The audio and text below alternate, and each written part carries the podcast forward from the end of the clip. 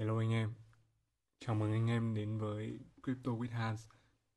Mình là Hans Trịnh và hôm nay là tập thứ 2 của podcast này.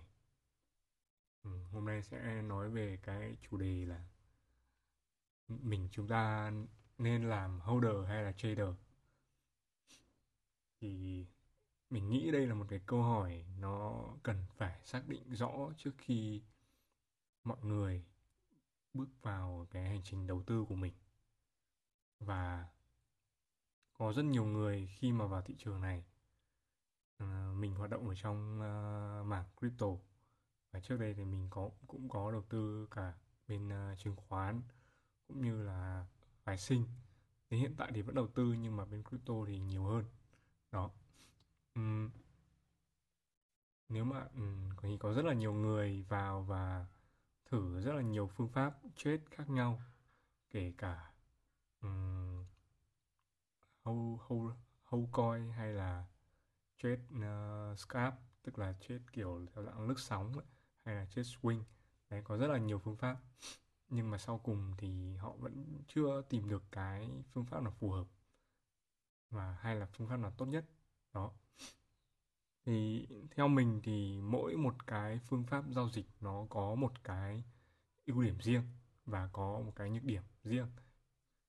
Và nếu như mà anh em không biết là mình phù hợp với loại nào thì anh em đầu tiên anh em cần quan sát những cái gọi là hành vi hay là những cái sở thích của mình ở trong cuộc sống. Tức là chính bản thân anh em, có thể là cách sử dụng thời gian cũng như là cách sử dụng tiền bạc, cũng như là hoàn cảnh của anh em và cũng như tính cách của mình. Đó.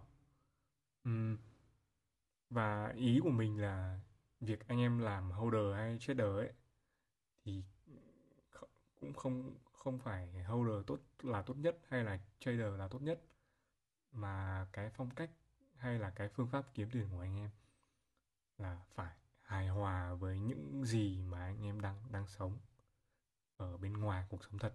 Đó. Bởi vì là trong bất cứ việc gì, kể cả khi mà anh em đi kinh doanh các thứ ở ngoài, hay là anh em đi làm việc cho một công ty nào đó, hay là kể cả anh em đi nói chuyện với bạn bè hay là đi chơi, thì cái con người của anh em luôn luôn gắn liền với mọi cái hành động.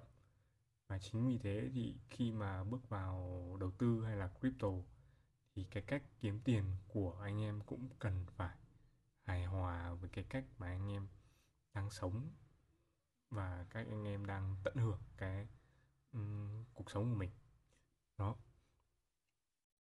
Và đặc biệt là mình lưu ý một cái là nếu như mà cái cách mà anh em đang kiếm tiền ấy nó không phù hợp với anh em thì chắc chắn mình đảm bảo một điều là các bạn sẽ không thể nào mà giỏi được cái việc đấy.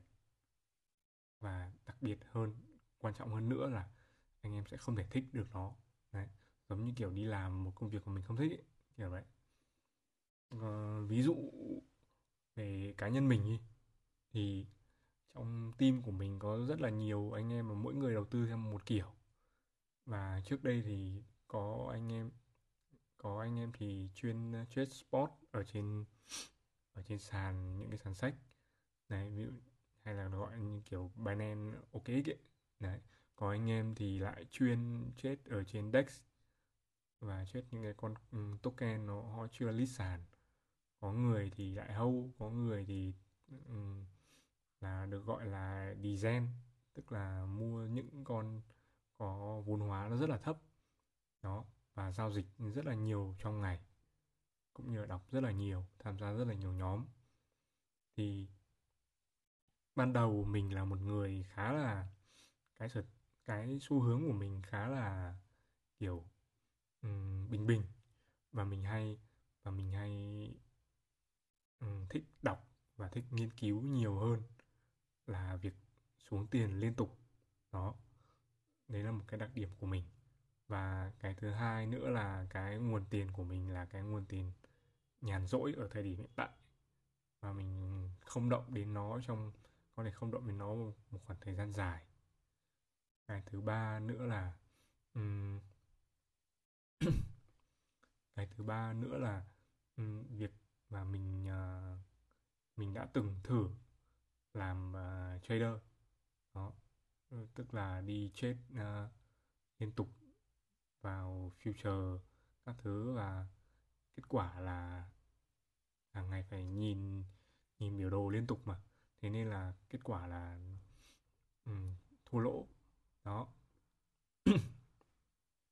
Và chính bởi vì như thế nên là mình phù hợp cho cái phương pháp kiếm tiền là dưới một vị thế là người mua bán theo cái dạng gọi là trung hạn, và thứ hai là holder đó. Thì qua cái ví dụ này thì anh em có thể thấy được là khi mà cái thị trường, đương nhiên là cái dòng tiền ở trong thị trường nó sẽ không phải đẩy, nó sẽ đẩy đều tất cả lên. Đấy, có những lúc chỉ có trong bull run, có trong uptrend thì nó mới đẩy đều tất cả lên. Đó, và khi đó thì là uptrend cực mạnh rồi. Còn thông thường dòng tiền nó sẽ luân chuyển từ chỗ này sang chỗ khác, từ SEC sang DEX, rồi sang những cái con vốn, có lúc lại đẩy những con vốn hóa cao, những con top coin, có lúc lại đẩy những con vốn hóa thấp. Đó. Thì vấn đề là, thì cái mấu chốt ở đây là mình chỉ nên giao dịch cũng như là làm những cái gì mà mình phù hợp nhất và giỏi nhất với nó. Đấy. Tức là có những cái giai đoạn mà anh em ở trong nhóm mình, những anh em làm design, những anh em mà trade trên DEX kiếm được khá là nhiều và khoe nhóm. Đấy. Thì mình cũng thấy là những anh em nó kiếm được nhiều thì cũng vui. Rồi mình bảo là cho mình đi sang bên lên trên DEX kiếm tiền cùng. Đấy. Và xua là đợt đấy là mình đi, mình tổng cộng là 9 con, mua tổng cộng là 9 con hay là 7 đến 9 con, thì hình như là gần như là lỗ hết, chỉ có khoảng 2 con là có lời thôi, còn tổng là lỗ. Đấy. Bởi vì căn bản là mình không hiểu cái phong cách kiếm tiền đấy, và thực sự là nó cũng không phù hợp với mình. Đó. Thì chốt lại là anh em không nên cố gắng để trở thành một cái người mà không phải là chính bản thân của mình. Đó. Và cái phương pháp kiếm tiền tốt nhất mà để cho anh em đi một cách bền vững nhất cần phải phù hợp với cái tính cách cũng như là tâm lý của anh em. Như thế nó sẽ rất là bền lâu hơn, bền hơn rất là nhiều. Đó. Cũng giống như kiểu là người cao thì phù hợp chơi bóng rổ hơn mấy ông lùn, đúng không? Bẩm sinh là như thế luôn. Đó. Thì trò chơi, thì cái game kiếm tiền cũng thế, money game cũng thế. Anh em tìm ra mình là người nào phù hợp nhất thì sẽ tương ứng một cái phương pháp kiếm tiền riêng, chứ không phải là holder tốt hơn hay là trader tốt hơn như nhiều người đang nói ở trên cái trên mạng. Đó. Ok. Thank you anh em đã nghe cái podcast thứ 2 này. Chắc là hôm nay có chủ đề thôi. Và nếu anh em thích và anh em ủng hộ những cái chủ đề như này của mình thì có thể follow hoặc là share hay là gì đó, hay bảo ai đấy follow mình. Và mình là Hans Trịnh, mình là co-founder của DCCK. Ok, tạm biệt anh em.